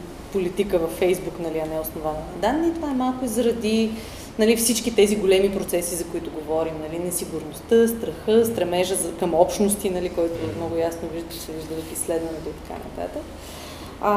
Въпросът обаче е, че а, тази политика, която се прави във Фейсбук, всъщност а, попада в капана на дигиталните социални мрежи, нали, която е а, колкото повече го виждам, толкова повече ми харесва, а, толкова повече вярвам в него и накрая вярвам само в това, което моята група говори, защото тя говори същото като мен или много близо до това, което на мен ми нали, харесва. А всички останали са а, в най-добрия случай не наясно с ситуацията, нали, вероятно също така са а, с корисни цели предприемат дейности. Това не е само по въпрос. Даже по въпроса за хазарта, това е доста малко към момента. Нали. Ние там по-скоро нали, се замерваме с едни а, фрази в пространството и, нали, както казахме, нали, този голям бизнес, който не иска да пусне а, позициите, които е взел. Това обаче е валидно по отношение на други политики за децата, които са не по-малко важни. Нали, това е валидно включително по отношение на а, теми като деца в уязвима ситуация, които имат спешно нужда от помощ, които не могат да я намерят, защото имаме много силна поляризация на групи в Фейсбук, които биват следвани от едната или другата политическа сила и те правят политики. А, и тук нали, по-скоро искам да направя препратка към това, което Миро каза. Нали, как да върнем топката на това, в това поле, в което политика се прави във Фейсбук. Дори в момента някъде в Министерство на здравеопазването се пише национална стратегия за детско и юношеско здраве, а, което не е ясно къде се пише, не е ясно от кого се пише и нещо повече. Министерството на здравеопазването отказва да даде достъп до обществена информация за това какво се случва с тази стратегия. Големия въпрос е как. Нали? И за мен до момента няма друг отговор, освен ние да създаваме собствена общност, която настоява, нали, че ние сме демократично управлявана държава и трябва хората, които са обект на политиката, някакси да станат субект, който бива чува. Ами, по отношение на децата, аз си мисля за някакви конкретни инициативи и мисля, че не лоша идея, примерно да се направи нещо като Action Research такъв, в който участват деца, които ние можем да обучим как да си направят изследване в училището и да разберат кой залага, колко залага, какво залага, какво се случва и така нататък. Мисля, че за ми 10-11 клас ученици това ще е интересна занимание. Това, между другото, е другата тема, че мисля, че никой не знае колко са хазартно зависимите в България, говорейки за данни. А, и никой няма и намерение да прави такова изследване. Гледам към него. Мисля, че това е ситуацията. Аз а, мога само нещо да кажа, че си мисля също като Мария, както и като повечето от вас, много много задачава това, че хората не се ядосват. Нали, хубави хора, които са млади, още нямат деца, са но все пак има един голям брой хора, които са родители. Това е общо само по себе си. И а, първо най- най-много му означава липсата на активност по отношение на детската болница. Не може 22 деца. Те няма къде да се лекуват. Изобщо като цяло за здравната политика. И а, си мисля, това е просто мое разсъждение, че хората наистина чувстват а, безпомощност и са обесърчени. Те смятат, че в тази държава не се получават нещата. Няма как да се получи. Но проблемът е, че много от хората смятат, че могат да се спасяват сами. А това според мен е много грешно.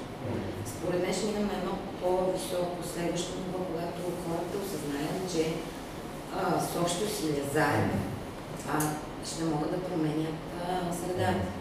Защото сега не могат да ги изкарват на Луков марш децата, обаче не могат да излезнат на протез за болница. Това е а, лично аз просто не мога да си обясня какво е.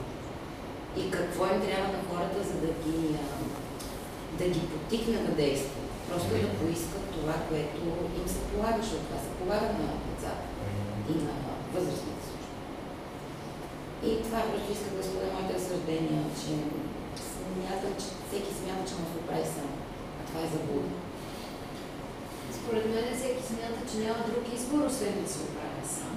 И когато се опитвахме да спасяваме фонда за лечение на деца, всъщност се оказа, че дето аз викам смъртят те дежурни водиненчета на държавата, които нямат болни деца, не са зависими от фонда. Съответно се появява въпрос вие там и защо изобщо се занимавате с това. Обаче хората, които трябва да ни легитимират, да, в смисъл родителите на болните деца, тях ги няма, защото те са зависими от съответната административна структура и от лекарите. И понеже смятат, че нямат никакъв друг механизъм за това техните деца да получат лечението, от което се нуждаят, те всъщност съвсем в прав текст ни казаха, много ви харесваме, супер сте, обаче ние не можем да се покажем по телевизията, не можем да дойдем с вас пред НЗ, защото просто нашите деца са уязвими и няма който да се погрижи за тях, затова ние просто не можем да си го позволим.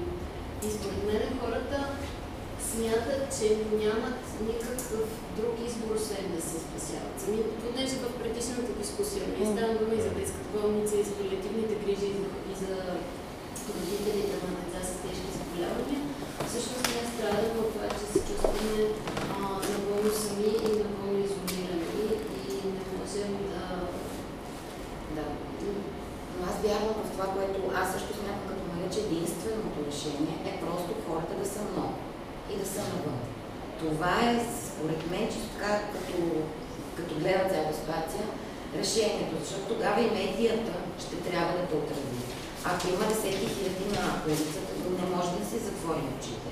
Ме, то ще влезе във Фейсбук, няма как да БНТ и BTV много нали, да, да, не отразят това нещо. Защото иначе те са зависими, знаем, и ето господин Николийски даже си говорихме. А като а, рекламодатели, тези всички компании, за които говорим, те са реклам, рекламодатели в най-силните медии. И то се получава един затворен кръг, защото медията е много важна, за да достигнат тези послания. Обаче аз съм напълно съгласен с вас регулативно, обаче трябва да се подхожда, защото казвате, трябва да сме на улицата. На улицата са майките от а, системата ни убива. Те говорят а, за а, риска, за опасността от джендърство. В момента ходят по улицата, смисъл правят с мегафони, изказвания и това част от тях може би са някакви хора, които са истински смятат, че по този начин си спасяват децата и това го се отразява от определени медии и казват, ето, нали, това е другата гледна точка.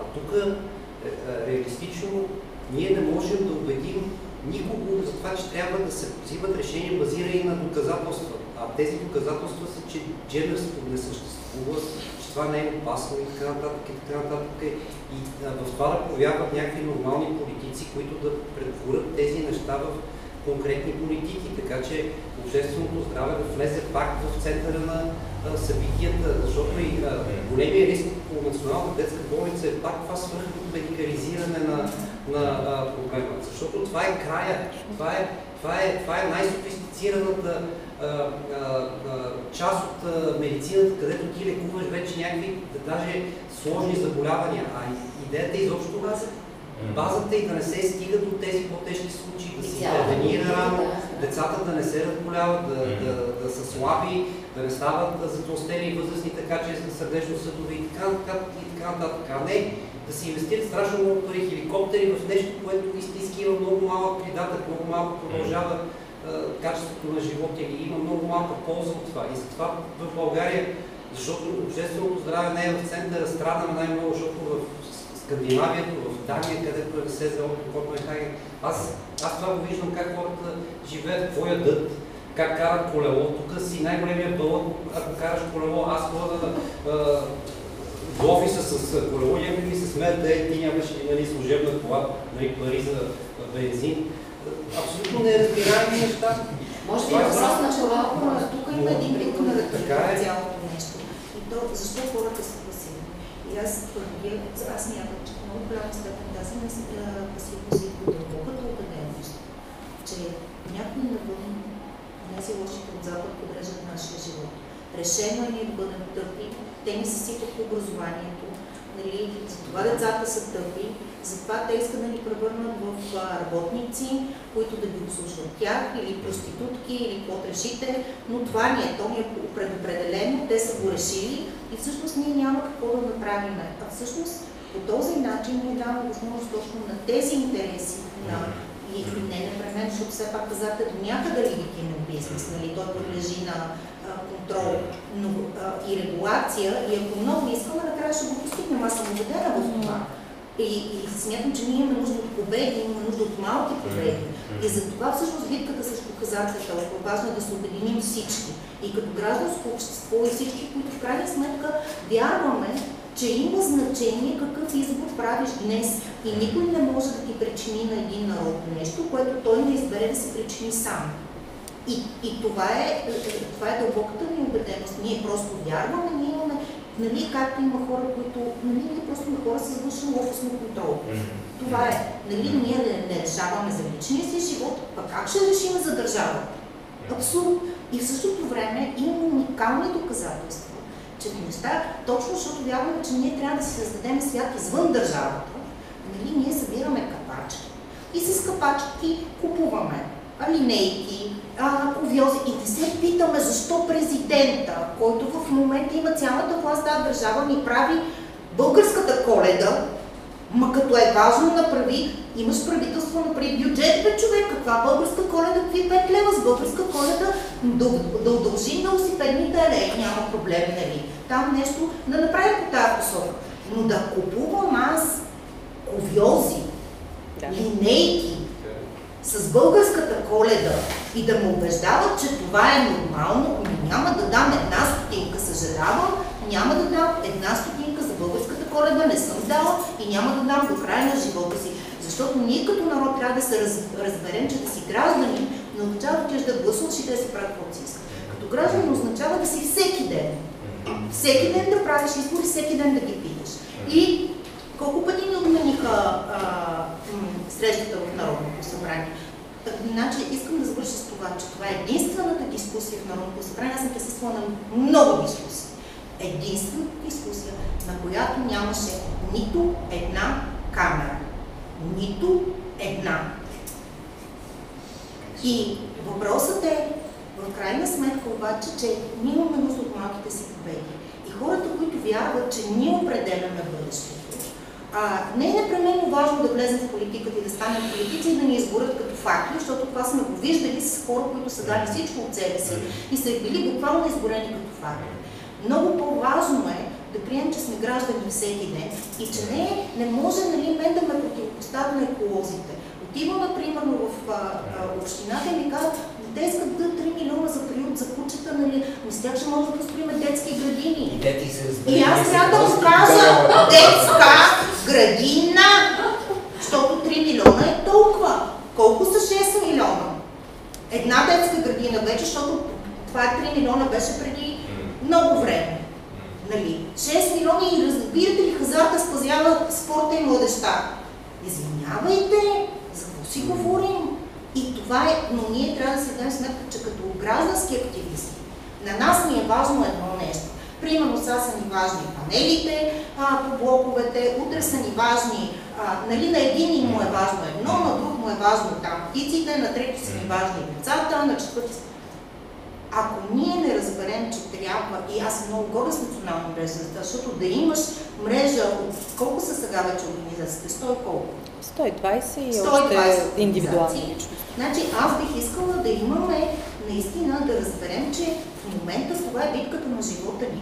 И битката на живота ни е за наратива. Битката на живота ни е за света, в който живеем. И ние имаме нужда от тези малки победи. И затова смятам, че тази битка, точно защо, заради това, което Мария каза, че всъщност тук има консенсус. Тук много трудно може да има аргументи. Те са глупави. Економическите аргументи просто веднага ги убиваме. Няма такъв економически аргумент. Нали? Просто ако решим, че искаме да го направим и да си го кажем ето в следващия парламент, идва не ме интересува. Два месеца ли ще бъдат, обаче това поне едно нещо трябва да свършим и да показвам на хората, че има смисъл. И че има смисъл не да ходим по улиците, съгласна съм. И не да ни използват поединично. Съгласна съм, всеки от нас а, работи в свободното си време всякакви документи, всякакви стратегии, всякакви концепции, които дори не ги четат. Не, ние просто идваме и казваме, е, сега ще го променим това и ще стане. Защото и наистина, нека да, да, да, да, да, разберем, че ние също си разпиляваме усилията. Просто сме толкова много хората, които вярваме, все още вярваме, че може да променяме нещата. И, и за това тази битка лично за мен е много важна, защото гражданското общество в България има нужда от своите малки победи. Имаме нужда от своите малки победи. Миро, вие сте последно. Много кратко включване от, от моя страна. Аз продължавам обаче да се чудя дали понякога в, в нашата собствена безисходица на, на гражданското общество, търсейки тия малките победи, пак, пак не вървим твърде много в... То сме влезнали в наратива и на публичната политика, защото публичната политика в България, за съжаление, твърде много реакция, много малко проактивно действие, ако въобще има някакво, защото аз в момента не мога да сетя въобще къде публичната политика е реагирала проактивно, освен веднъж, и тук, понеже Мария се пошегува преди това с подхода основан на данни, държавата в един кратък момент в началото на 47-то Народно събрание осъзна, че няма системен подход при политиките за младеща и затова реши този проблем с един много рязък и кратък маньовър, махна младеща от спорта. И въобще ама и стана Министерство на спорта, каквото то така или иначе е. И всички го знаем. Да не се лъжим. Така, да не се лъжим, защото всъщност, нали, пак връщайки се на статистиката, 165 човека работят вътре, 17 са в дирекция младеж, останалите ясно. А, обаче, и тук стои пак нали, голямото противоречие при мен, вие няколко пъти го, го споменахте, и доцент Колисти го каза, ние постоянно вадим някакви данни. НМД вади бележник всяка година, плюс 7 на брой проучвания. Ние постоянно изкарваме експертни доклади, становища, позиции. СЗО, БОЛ, защото има и ресурса да си го позволи. От другата страна обаче се появява един много силен и емоционален крясък в един момент, който ни показва през годините няколко пъти как може да се спрат големи стойностни, смислени неща, които са базирани на данни, базирани на десетки години трупа на експертиза от различни хора и институции. Пример стратегията за детето, пример закона за социалните услуги, пример, ако щете, Истанбулската конвенция, макар че може би а, ще е грешно да, да го споменаваме. Всъщност, аз си мисля, дали пък не е момента, в който и ние самите да се провокираме, хем малко по-емоционално да реагираме в тези ситуации, освен само базирано на, на твърдите данни, естествено, винаги с, с мисъл на там, но и да търсим, освен малките победи, големите структурни промени, защото това, което Мария каза, е изключително резонно. С Комисия за децата, младеща и спорт, това е един проблем. Със сигурност Народното събрание няма как да влезат децата и, и младеща като приоритет, каквото и да направим, но и с Министерство на младеща и спорта, в което процентното съотношение на хора, работещи за младеща, няма как да очакваме без значение, защото тук поставя големия въпрос децата, без да се посочи, да, те имат някъде в Министерството на образованието, по линия на образованието са адресирани, някъде в Министерството на труда и социалната политика са адресирани през едни или други политики. Обаче на края на деня, първо тези институции си съществуват сама за себе си всяка. Второ, ако в един момент в една някоя от организациите успее да пробие да установи някакъв диалог, следващата затваря вратата и започва да си прави нещо само за себе си, както стана въпрос сега за въпросната национална стратегия за детско и юношеско здраве, която се признава, че ние също не следим, защото най-вероятно просто няма никъде информация. А, и да търсим някакъв по-системен подход за структурни промени като, като сектор, включително и в а, един такъв известен смисъл, казвайки, възползвайки се от една политическа нестабилност, за да променим наратива от гледна точка на това, бе, като общество, даваме ли си сметка какво правим с нашите деца и с нашите млади хора, и ако решим, че не ни е важно, наистина да вземем да си кажем, че не ни е важно и включително ние да вземем да наложим това нещо като наратив. Окей, очевидно децата и младеща не са ни приоритет. Да и да разберем, че мозги не се от чужбина, да. за да ги харесва повече. Точно, точно. Разбирам тяхното разочарование, но това е с което разполагам. И да провокираме малко и себе си и обществото с това нещо, защото очевидно постоянното изтъкване на експертния подход за нас може да работи, в разработването на едни политики, които обаче никога не стигат до, до implementation, защото обществото си има друг, друга адженда явно. Mm. Политическия дневен ред е друг. Mm. Е провокация. Му предлага друга адженда, бих казал. По-структурирано и по-организирани mm. интереси. Аз като последно изречение бих, а, бих казала това, че нали, тази зала всъщност е пълна с хора, които се застъпват. Тази зала е пълна с застъпници за хората, за правата, за децата и така, и за младеща и така. А, това, което застъпниците всъщност правят е една постоянна игра на любов и омраза с политиците. А, и колкото повече си мисля за изследването, което Пени и екипа са направили, толкова повече си мисля, че там също толкова валидни са тези а, тенденции за разединение и поляризиране, което няма как да не е така с политика правена във Фейсбук. Но другото усилие, освен към хората, очевидно е насочено към тази част от политиците, с която нали, да се обединяваме, за да може да постигаме някакви неща. Тази част от политиците, които са ядосани заедно с нас, защото има и такива, които са ядосани за това, че хазарта се лее от всякъде, нали, които са ядосани за това, че в 21 век едни деца и едни възрастни умират от глад, защото НЗОК не реимбурси медицински храни, които са ядосани за това, че ние затваряме деца в затвори, когато са жертва на сексуална експлоатация. Нали? И теми колкото искат. И такива хора има. И мисля, че може би най-трудното за нас не е да казваме какво не е така. Това, което не е така е видно и всъщност това е това, което най-често обединява обществото. Кампанията за детската болница, която всъщност е една изключително успешна кампания. Тя обединява повече от 92 000 човека. Това, което ги обедини, беше да спрем позора в Александровск. Сега, когато говорим обаче за нуждата от анализ, от пълен анализ, за нуждата от информирани решения, за нуждата от а, отворен конкурс, нали, така нататък, Бояна се смее, защото не съм вече да ни бутнат, почваме да произвеждаме тия точки. Нали, всъщност имаме по-малко разбиране. И ние трябва да търсим съюзниците за това да постигаме тези победи, големи или малки. Нямаме почти никакво разбиране, защото това си говорихме в предната дискусия, че картинката е разбираема, нали? обаче като ти каже глава Българстро, ето ви картинка, нали? Ето така ще изглежда и всичко замира до там. Защото анализа зад картинката така е, да обясниш стратегия за детско здравеопазване, да. да обясниш защо Държавната агенция за закрила на детето трябва да бъде истинско координиращо звено, което отговаря за всички политики за децата, не за болните, за учениците и така нататък, и за шапките, нали, за всички политики е много трудно. Обаче альтернатива аз лично не виждам, така че може би това е нашето предизвикателство. Понеже отгоре ми казват, че трябва да приключваме вече. много добри е, заключителни думи е, на Мария. Мисля, че са много добър финал. Аз от позицията на изследването последно изречение само да кажа.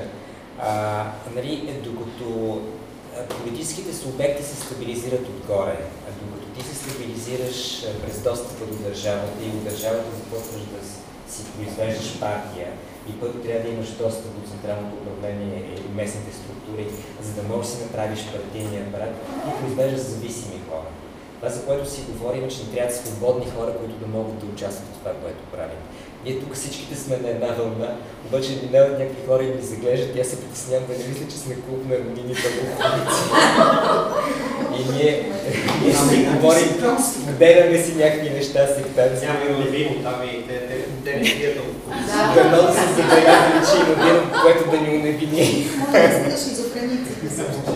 Но си мисля, че проблема е да обърнем тези тенденции, защото действително въпрос е как правим политики, които защитават общия интерес. А, и тази култура, че общия интерес е въпрос на дебат, че общия интерес трябва да ги чуваме и, и другите.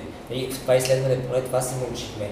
Нали, не са идиоти тези, които смятат, че джендерите са страшни и са опасни, а, имат своите основания. Не са идиоти тия, които защитават Путин, имат своите основания.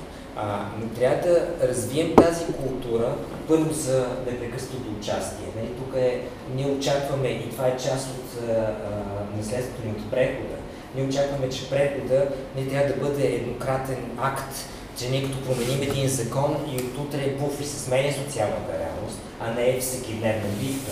Нали, трябва да развием тази култура, че е всекидневна борба, че е всекидневна битка и да излизаме от балона си, в който ние се самонадъхваме едни други а, и да се научим да а, градим мостове и да търсим диалог с останалите и да убеждаваме, защото правозащитниците имаме това изкушение и да казваме, абе, нали това го има в конвенцията, ние сме подписали, нали това го има в първи член на закона, то го има. Не а, обаче и отказваме, понеже го има в закона, да обясняваме смисъла през ценностни и през основания. Нали, защо децата трябва да бъдат ценност?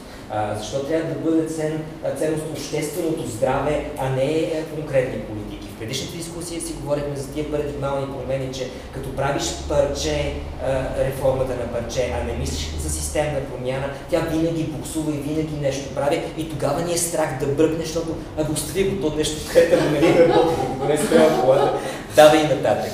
Нали, това ни трябва и това е важно самочувствие. Аз на другите им разказвам в Канзас Сити, искат в един чернокош квартал да им сменят улицата на а, този джуниор, Мартин Лутер Кинг джуниор. Нали? И консерваторите си правят сметка колко хора гласуват и точно един месец преди изборите казват, ето, удовлетворяваме ви решението, вашата улица от тук нататък се казва Мартин Лутер Кинг Джуниор, при което те сменят името на улицата, но а, за да си сменят личните карти да могат да гласуват срока е два месеца. И те там 60 хиляди не могат да гласуват. И аз ви говоря с тези, които са нали, в а, парламента там и казвам сенаторите, казвам, добре, нали си давате сметка, че това е супер нелегитимно, нали, защо го правите? Те печелят там консерваторите с тая промяна.